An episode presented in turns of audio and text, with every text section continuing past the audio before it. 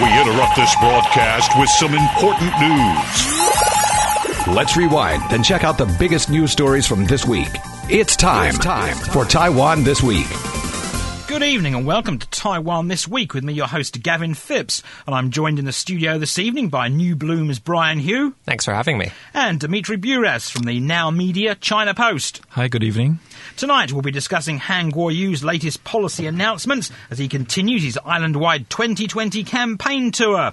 Plans to better regulate the food delivery industry here in Taiwan, a proposal to build a high-speed rail link to Yilan from Taipei, the opening of more of the island's mountain and forest areas to the public, and a Greenpeace report which slammed local retailers for their continuing use of plastic packaging.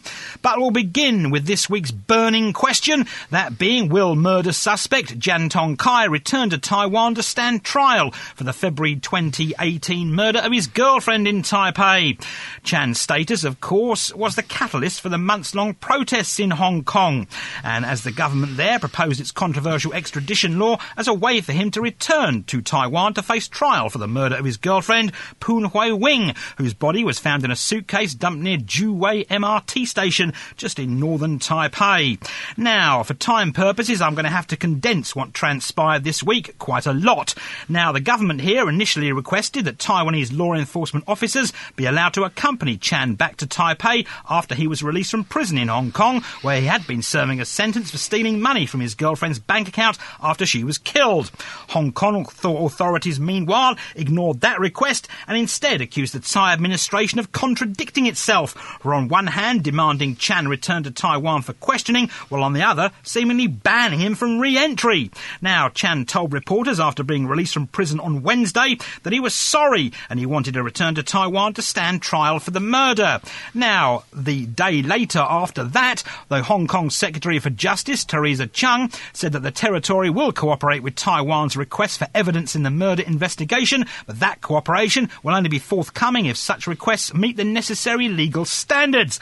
And if all that wasn't enough, the Mainland Affairs Council on Thursday said and announced, oh, it, it, apparently it just announced it. Apparently it was established some time ago, but they announced it on Thursday, and they announced that a contact channel for Chan to inform them when or if he plans to return to Taiwan has been established. And apparently Hong Kong police have now agreed to inform law enforcement authorities here if he does agree to come back. Now, headlines today said that he could come back, but after the elections. So, Brian, the burning questions we took away from this week's Hong Kong murder saga were simply did the Tsai administration bungle the case? Was Chan's surrender politically motivated?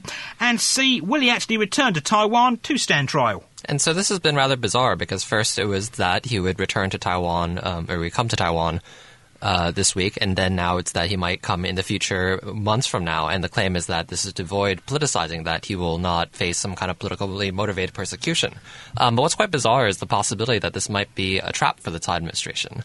Uh, for example, would he be traveling to Taiwan as an individual, or would this be an arrest conducted? And this raises all these questions regarding um, what is the status of Taiwan in Hong Kong law, and that, that returns to, for example, the, the questions regarding his extradition bill. A possibility raised was that if he were to travel to Taiwan as an individual in his capacity as an individual, um, after stating this publicly stating his willingness to surrender, this could be used to establish a precedent of Hong Kongers uh, saying that confessing to guilt, uh, possibly through extracted means, forcibly extracted means, and then voluntarily going to China or Taiwan or wherever on a quote unquote individual basis. And that was actually the fear. And so that is why Tsai, for example, stated that this would only work as mutual assistance between the Hong Kong and Taiwan police, that Taiwan would only agree to it in that terms, and that this would be have to be an arrest, not him traveling to Taiwan to turn himself in voluntarily, quote unquote. But did they bungle the case? Of course, the KMT came out and said you bungled it. You should have just accepted him. Whereas the government quoted sovereignty, and then Han Kuo-yu, of course, quoted sovereignty. It's one of those things. I think it's just hitting the uh, ball back and forth. And so critics of the Tsai administration have leveraged on this case. Han Kuo-yu, uh, former President Ma Ying-jeou, Annette Lu of the Formosa Alliance, uh, claiming that this is denigrating sovereignty, not taking a strong enough stance. And that is one of Tsai's concerns, that she cannot come off as too weak here. And so China has phrased this as actually the Tsai administration uh, reversing course, that originally it did not want to accept him, then it said it was willing to accept him. And that, that I think it is something that actually possibly would, if it is a trap, then it, that is something to give Tsai's opponents political ammunition.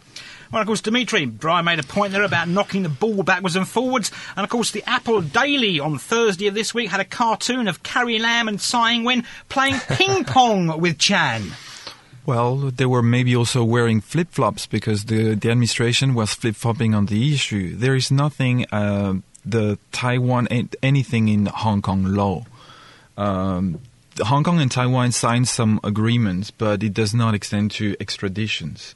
So today, uh, without uh, further discussions between Taiwan and Hong Kong, there is no way that he would come back. He would ever come back to Taiwan.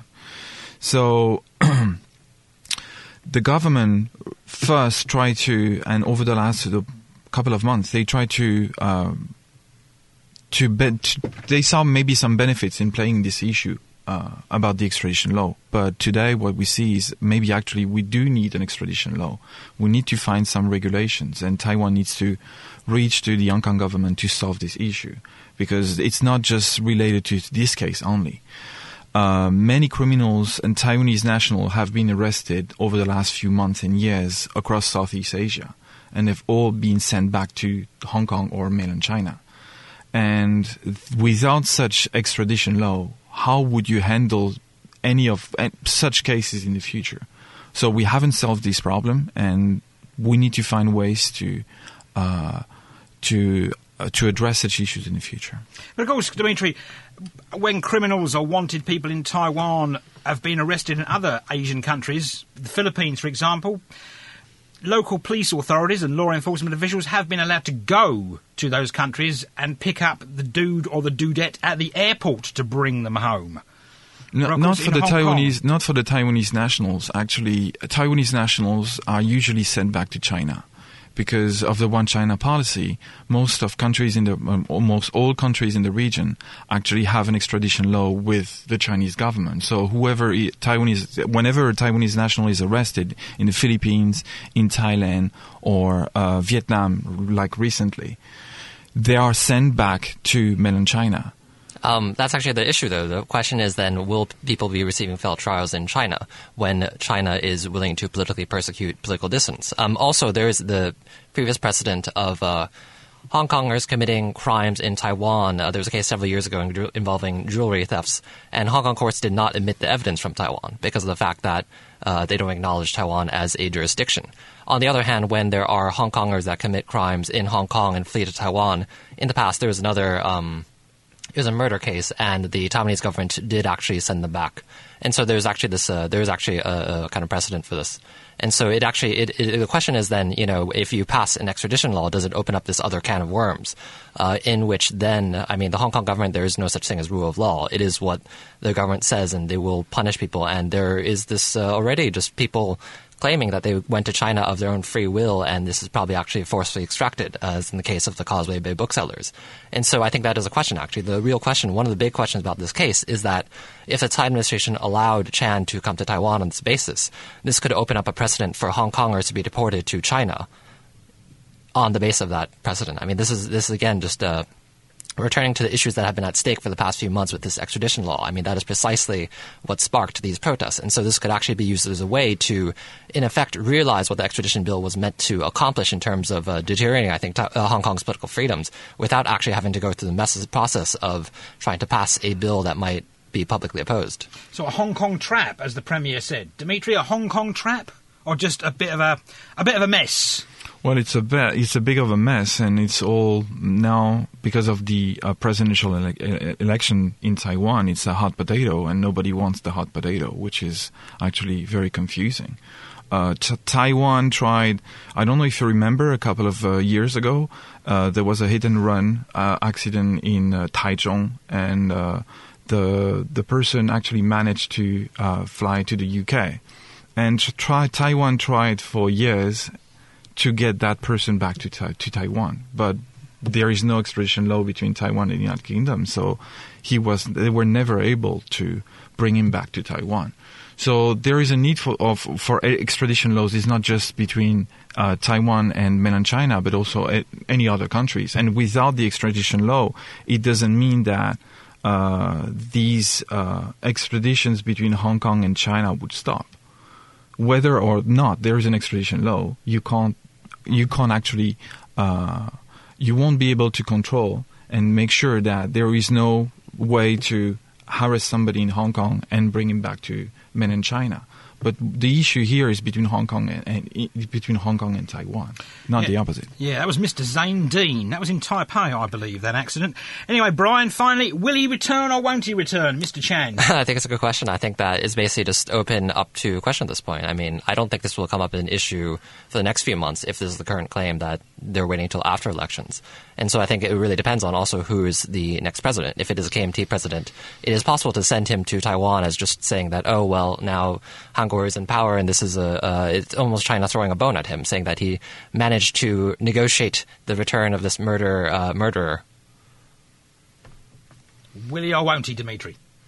Well, we hope that he would come back, but uh, unless uh, cross-strait relations improve somehow, there is no way that we might see improvements in the situation. Do you think he was basically talking bluster when he said he wants to turn up? He could just get on an airplane and come back. You don't see that happening. Well, it's hard to respond to this question I'm, I'm, from here, but when he said that he wanted to come back, we should have said right away. I mean, it's "Please come possible it's coerced. That's the thing, though. It's it's actually we just don't know if this is what he actually. Well, you don't saying. know either whether it was he Mm-hmm. was coerced or not. I mean, Anyway, we don't know. We'll have to wait. We won't hold our breath, though, because we could all be dead by the time that he does actually come back, if he comes back at all. Anyway, moving on to the latest election news, which once again centres on KMT candidate Han Kuo-yu, who is continuing his island-wide campaign tour. Han, or rather his policy advisory team, began this week, touting the KMT 2020 candidate's plans to boost tourist numbers. Now, according to the head of Han's policy advisory team, Simon Chang, Han will increase international tourist arrivals for, to 15 million by 2024 and to 20 million by 2028 if he's elected for a second term. Now, Chang says while those figures are based on plans to improve cross-strait relations in order to increase the number of Chinese visitors, he says that Han will also seek to attract more tourists from Europe, the US, Japan and South Korea. And Chang also says that Han will promote the Tourism Bureau to a ministerial level agency to achieve this goal. Meanwhile, Han this week also announced that it install flag platforms on all of Taiwan's mountains higher than 3,000 metres if he wins January's election. Well, he did say that one day and then he came out the next day and said he didn't say that. Anyway, he allegedly said that during a meeting in Chiayi County's Zhongpu Township when he said, allegedly, that the installation of flag platforms on the peaks will allow people to hold and attend flag raising ceremonies on them. However, another proposal by Han this week for the National Palace Museum to put its entire collection on display to attract worldwide attention was dismissed by the museum itself, who called it wholly unviable. So, Brian, there you go. Han policy. First of all, flag plinths on mountains, improving cross-strait ties to boost tourist numbers, while also boosting tourist numbers to Europe, the US, Japan, and South Korea. And a plan to put all the things from the National Palace Museum on display, which he didn't mean because he was actually talking about digitising them. That's right, and so this is a. It's a. I mean, I also just question what the expenditure of, of building flat platforms and then having you know raising flags every day, and will people actually be interested in this? But it does seem like another case in which Han has offered these promises that are vaguely floating in the air and saying that I will improve things, but offering not actually just concrete proposals to do that, or just very unrealistic ones. And I think that with regards to the flag platform or digitizing the entire collection of the uh, National Palace Museum.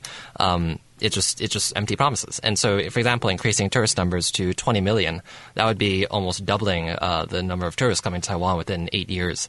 And so, usually, you it, it would be very hard to do that. And what would be the effects of uh, such a rapid influx of tourism to Taiwan within eight years? Um, I think the effects would be quite large and. The, and that's that's a question. But then I don't know if actually Han voters will be paying attention to that. These are concrete uh, policy platforms. So as it is he that is saying this this, this uh, these proposals. Right, Dimitri, and plinths on mountains. Good Well- idea, bad idea. Well, it would be maybe funny. Well, we understand that uh, there is an the, the tourism actually the tourism bureau actually has drawn new policies to draw more tourists to uh, mountain areas around Taiwan. So, well, maybe there is some potential over there, but it's hard now f- before the election to uh, to to evaluate and, and, and whether he's going to do it or not. But well, first he has to get elected be, to be able to do such things. But regarding the uh, the tourism arrival, well, uh, it would be challenging to bring that many uh, tourists to Taiwan, but over the last four years, the number of tourists to Taiwan only increased by 1 million something. 10 million was actually the uh, benchmark four years ago. Uh, before the presidential election, so over the last four years, we only we've only seen a one million increase in tourist arrival.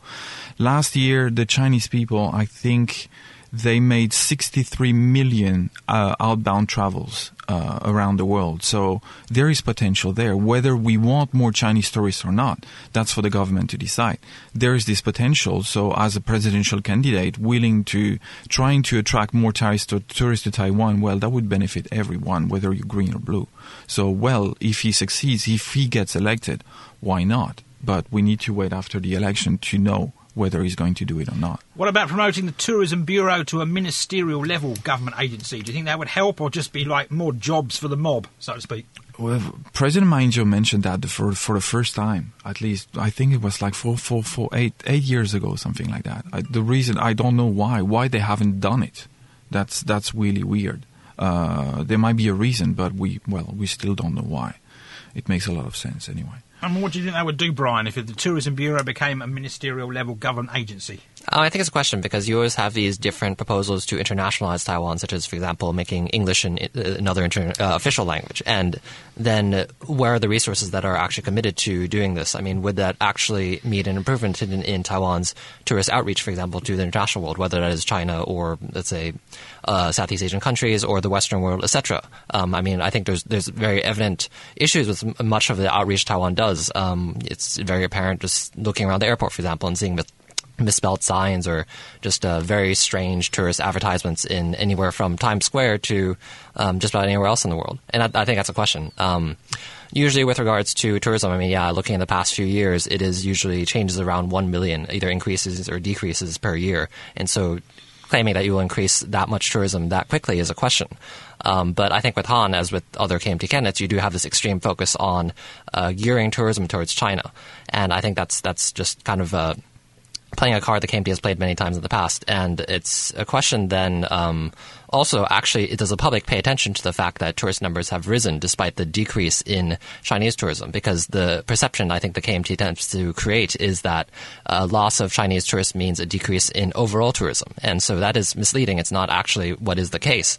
But I think that is uh, what Han and other KMT members have historically tried to, to, to depict um, Taiwan's tourist industry as, as just being dependent on China. Well, I don't think we can argue this year that the number of tourists actually increased. And, well, there is a fact that the number of Chinese tourists actually decreased, and it was not compensated by tourists from Southeast Asia.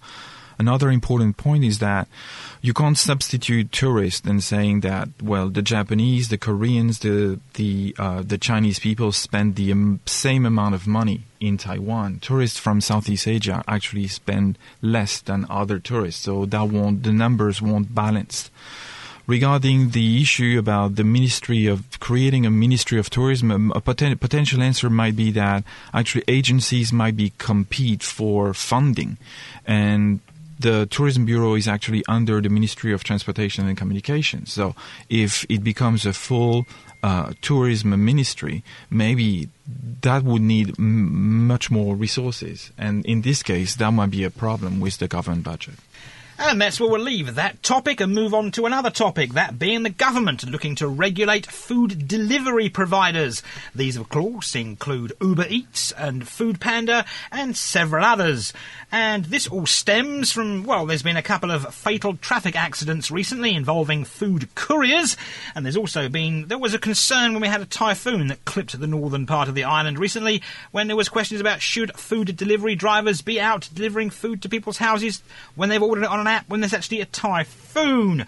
So the government is actually looking to provide greater protections to food delivery drivers. And the administration of the Occupational Safety and Health Administration this week said that the government hopes to draft more comprehensive guidelines to better protect the safety and rights of food couriers in line with the regulations governing the installation of occupational safety and health facilities.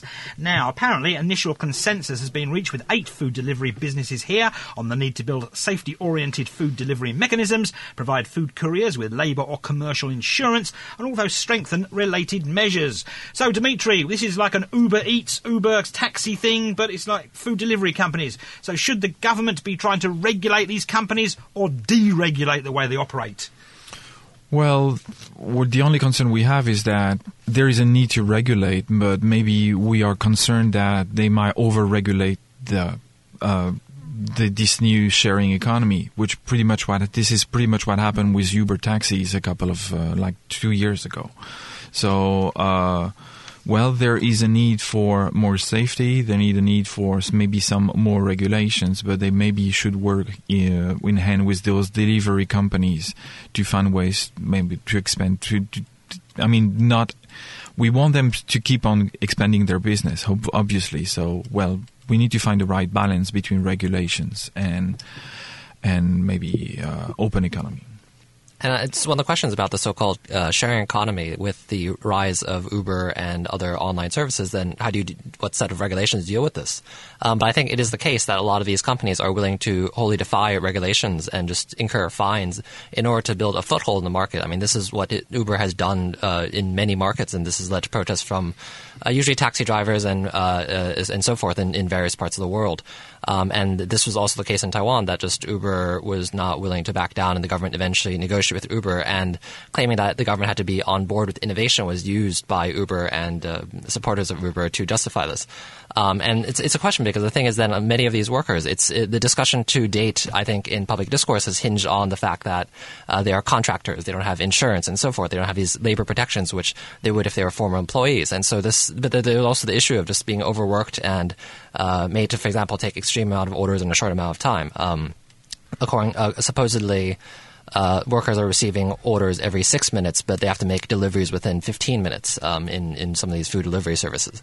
And so it, it returns to not only protections, but just then that do you, uh, do you actually just use this kind of quote unquote new model just to justify um, uh, just uh, putting workers in extremely precarious positions? And of course, Dimitri, Brian used the word workers, not employees, which of course is the issue with these food delivery companies. Are they employees or are they workers? Because if they're only workers on contract, they don't get insurance. So technically, I guess if you own a food delivery company, you could say, well, it was the food delivery courier's fault for accepting so many orders in such a short period of time.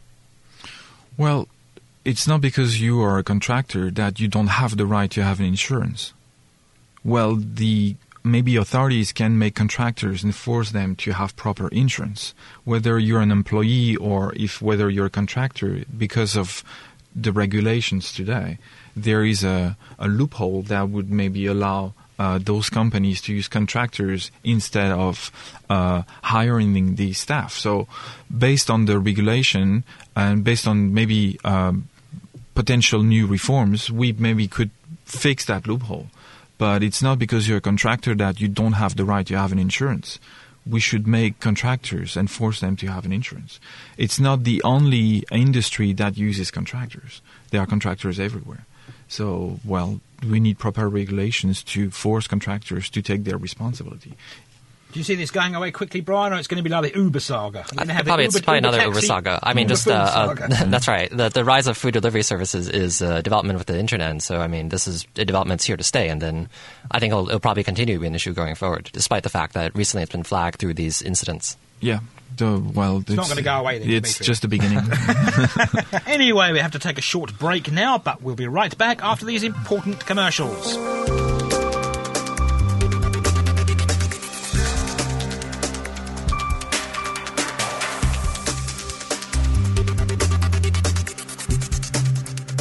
Welcome back to Taiwan this week, and hot on the heels of talking about a planned extension to the high-speed rail into Pingdong from Kaohsiung, reports this week revealed that the Railway Bureau is now looking at the possibility of building a high-speed rail link between Taipei's Nangang Station and Yilan. Now, Transport Minister Lin Jialong told members of the Legislative Transportation Committee that such a route is feasible and will solve problems with the TRA East Coast Line, resolve traffic congestion in the Xueshan Tunnel and National Highway Number 5,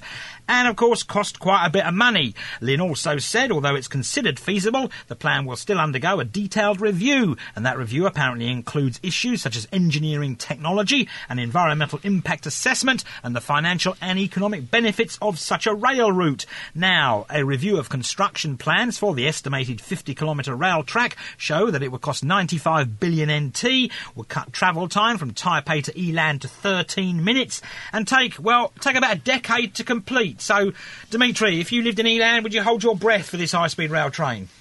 Well, maybe, but the problem is that, well, I don't know if you remember the previous the tunnels, the Suhua Highway tunnels. It took them, I think it it, it was supposed to be 10 years, so it took them almost 20 years to complete. There were many technical challenges to complete those tunnels.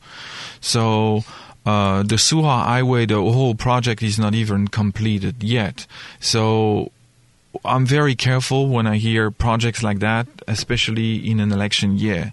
We are a few months uh, before the presidential election, so we can hear those fancy projects about well building this uh, high-speed rail uh, to to to Yilan. The costs are extremely high. You would barely gain. Uh, from, now I think it's about it takes about an hour to be to go to Yilan by train, right? So uh, by high speed rail, it would take between 13 minutes and actually 30 minutes, depending on the there, there are two options in the project. So just to gain 30 minutes, I'm not really uh, excited about spending that much money on the project. Of course, one, one, of those options is a direct line, and the other one's a bit of a roundabout route. Yes, exactly. Yes. So, well, uh, we'll see also after the elections Sorry. We've been joined by Dimitri's phone, ladies and gentlemen. Well, there are two, two actually two main routes, and uh, depending on the routes, the cost would maybe uh, would be between 66 billion uh, NT dollar or 95 billion NT dollar. So that's a lot of public money uh, for a project that would maybe potentially make you gain like less than uh, 30 minutes something to go to Yilan. So I hope that they will really consider this project after the election when they see uh, proper uh, env- environmental impact assessment. Oh, that's right, and I, I think that's absolutely right. Just that this always comes up before elections, and, and offering these minor conveniences to people is used as a way to try to win votes. Um, and that is also a question: Does act, you actually need this in Yilan? And actually, what would the impact of this be? Uh, for example, Yilan, the the relation of the city to uh, the town to Taipei would change drastically if it actually commuting time is that short. It would become somewhat like a commuter suburb possibly of Taipei, and what the effects on um, Yilan be in terms of uh, local economy, um, in terms of environmental impact, and so forth. And is it actually something that people need? Um, and it's it's one of these recurring stories, though I think that comes up in Taiwanese politics. That uh, do you actually build these projects? Do you build a, a, railway when you already have, for example, buses somewhere, or um, do you extend a railway and so forth? This this is a kind of recurring uh, um, something you hear about once in a while. Um, and of course, Dimitri, it leads us to the question: they build the extension to Pingdong, and then they build the extension to Yilan.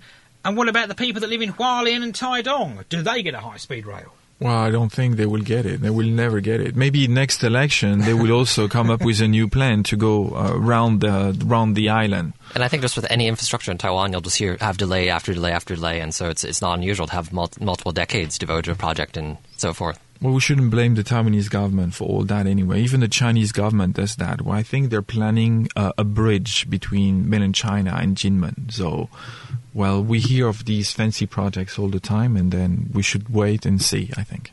I believe it takes thirty minutes to drive in That's good, right. good traffic. Taipei to Yilan, thirty it's, minutes. It seems about thirty minutes, and so I also just wonder. Um, I mean, maybe not everyone has cars. However, it's already easy to tran- to move back and forth between Yilan and Taipei. Because you end up in the Shiny Road area. That's right, and, and there are people that already com- there are quite a lot of people that already commute to Taipei from from Yilan, and so is it absolutely necessary? It might be more convenient, but it might not be absolutely necessary. Would you take it to Yilan? Oh, lovely, yes, I would. But if the tourists, if the tourists don't come to to to, to Taiwan, uh, you need. They, I think they were saying in that at peak hours they expect to have eighteen thousand travelers uh, on the train per hour, per hour on peak hours. But peak hours it's just a couple hours every year. Most of the time you would have like a few hundred people taking the train to Yilan during the day. So to to to build a project like that, you need to make sure that the tourist will be coming first. And this is also a project that if you build it and then nobody uses it, you will also receive a lot of blowback. Exactly. Hmm. And of course, Dimitri mentioned the, the, the geological problems between, of course, Taipei and Ilan. There's a large mountain range. Yeah. And of course, they had major problems digging the tunnel for the freeway. Mm, that's right, and so it's uh, it's a question I think regarding particularly the East Coast that there are geographic challenges to building transportation. I mean that's historically why I think transportation is much more developed over Taiwan's western coast. Um, people do on the eastern coast sometimes will want um, easier transport because of that. It is it is uh, it might make people's lives more convenient, um, and it might actually it might actually some people will find it useful in terms of commuting to Taipei, but um, overall, I mean, is it enough? Is it is it justified in terms of expenditure? And we'll move on, and we talked about mountains earlier with Mr. Han Kuo-yu and his flag plinths, but we'll return to mountains now, this involving Premier Su Tseng-chang, who on Monday of this week announced that all of Taiwan's mountain and forest areas not classified as national security sites or conservation areas will be open to the public. And according to the Premier, the opening of the remote areas means that people will no longer be subject to evaluations of their mountain climbing experience prior to being allowed to enter the mountain and forest trail areas. However, the members of the public who want to go to these areas will apparently still need to apply for permission. Online, of course, you do that at least five days before arriving in the areas they wish to walk up and down around. And while the public will now be allowed to enter some of the areas long deemed to be off limits, the Forestry Bureau apparently is still overseeing and restricting motor vehicle access to these areas. Now, the Cabinet says it hopes to renovate existing facilities and build new ones in the opened up mountain and forest areas over the next five years to accommodate the hopeful increase in visitor numbers. So, Brian, increases in visitor numbers in mountain areas, good thing on paper, but maybe not such a good thing in reality when you discover how much garbage has been scattered around these true. once pristine mountain areas. And also, there are concerns about accidents taking place now that it is easier to go to these places. Uh, I mean, the government also stated that it would not be responsible for accidents, it would not be compensating people for accidents that take place in these uh, in, because of these new areas opened up. Um, but it does seem like a public relation move to uh, by the Tsai administration before elections to say that we have opened up something new, we've uh, accomplished something, and therefore we can bring in more tourists, and it's more easily accessible for now regular Taiwanese if they want to go explore nature and see things and, and so forth. Um, but it is also a question then, just again, environmental impact. Well, there is a there is a potential for the, the, the tourism industry, and uh, the the the government, the tourist bureau, made a proper assessment of the potential of these areas, and that's why they're coming up with these new policies. Now, there is a uh, I think for Yushan, if you want to climb up Yushan, there is a, a online system that allows you to register and maybe so they can keep track of, of who is, goes there and make sure that there aren't too many people at the same time on the trail. So I think with uh, uh, proper with a proper system that would maybe make the whole journey more convenient and safe. And well, if there is potential, and uh, we've seen a lot of improvement in tourism facilities around the island, so why not? We should maybe move forward with that. But Dimitri, do you think it's a good idea to open certain mountain areas up, which of course could lead to problems because of course every time there's a typhoon we hear about a bunch of clowns going out there two days before the typhoon and the next thing we see are rescue helicopters and people yomping around the bush trying to get them out. That's why the the online registration system is very important, so that to warn people and make sure they just uh, go to these places in a proper and safe way. It's But fine. then you're relying on the intelligence of people. I, I also wonder about that. that's that's risky. I mean, I, I, it's also one of those things that then if there's an accident, for example, a high-profile accident, then this could actually lead to blowback um, if the system doesn't work out and so forth. And so I think a lot of it depends on how it's rolled out and whether it's uh, whether it works as smoothly as, as is claimed, or whether it actually ends up just being an inefficient system, um, difficult to use, or uh, in which there's actually it's actually mismanaged and so forth. And so I think um, it could go either way.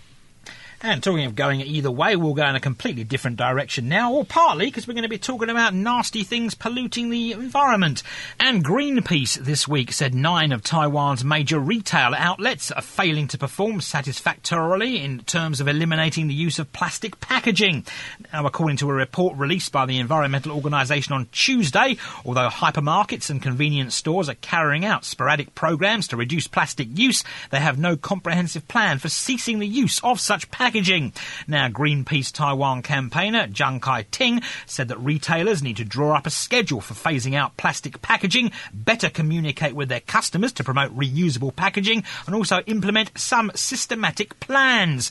Now, all this comes only months after Greenpeace announced that 77% of the products sold in retail outlets here in Taiwan are packaged in plastic. So, Dimitri, plastic packaging, too much of it, and how should these superstores and big retail outlets deal with it? Well, there are two things. Number one, Taiwan is a major producer producer of plastic products. And second, there is a need of plastic, especially in the food industry, because you can't uh, you you can't expose products that are not wrapped in plastics for food safety reasons. The problem we have now is how we reuse, reduce, and maybe recycle the plastic we have.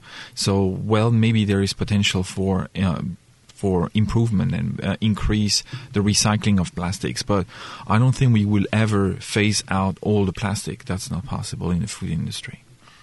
Uh, so question then is timeline, and also I think another question which should be raised is, is how do we define phasing out plastic? Um, we talked about, for example, the plastic straw ban for a very long time, and then, uh, for example, in 7-Elevens they started rolling out cups that were actually using more plastic than that would be saved if you remove the straw. And so we have this issue actually of, of definitions. Um, and it is also true that there are many places I think that usually skirt these bans, um, oftentimes smaller shops, um, actually even some chain stores in that way.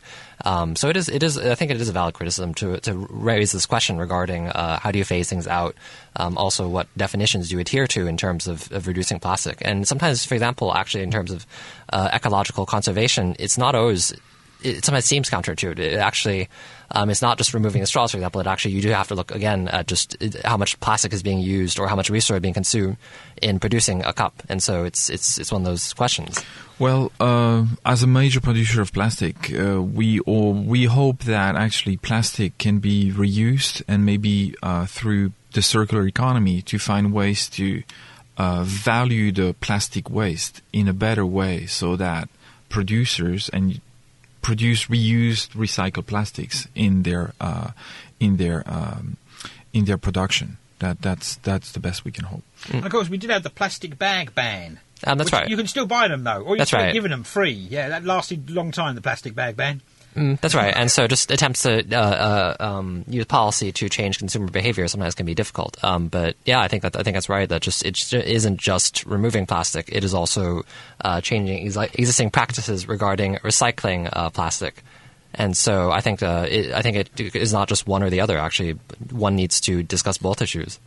And Dimitri, how do you think that the consumers could be sort of persuaded to ditch their plastic? Well, I think they would be maybe interested if we can. They could maybe value the plastic they collect because we actually uh, collect a lot of these soft plastics all the time, uh, and we actually go and recycle that plastic. So if we could maybe value and get points or reward system that would value recycling, that would potentially also uh, entice more people to do recycling. And one way is to, uh, similar with the plastic bag bans or, or straws, for example, just uh, introducing, um, making you have to pay for uh, using plastic in a way that hopefully de-incentivizes uh, companies from actually using so much plastic. And that's, that's another way about it. Um, but I think, again, just for example, uh, one does have very high profile uh, conservation for example, events. Uh, one has uh, cleanups of beaches, for example, in which one actually produces more plastic because of the drinks being sold at this event than is is being is being actually removed. That that's something that happened recently. Um, so I think just, it's actually just being attentive to what is actually uh, how much resource you are using and how you're using it. Um, not just, for example, token efforts to claim that you're um, recycling and so forth, but not actually um, saving anything at all. You're not doing anything at all. And that's where we'll leave it here this week on Taiwan This Week. And I've been joined in the studio today by Brian Hioe. Good night. As well as Dimitri Bruyas and his musical phone. Bye bye, everyone. Bye bye. Thanks for tuning in to this week's edition of Taiwan This Week here on ICRT with me, Gavin Phipps. And don't forget to check out Taiwan This Week podcast on iTunes and Android podcast apps where you can get access to all our previous shows. Tune in again next Friday evening at 9 for another informative look at the top stories of the week with Taiwan This Week. And don't forget to also check out our podcast on our website, icrt.com.tw. Now keep it here for more music and news only on ICRT FM 100.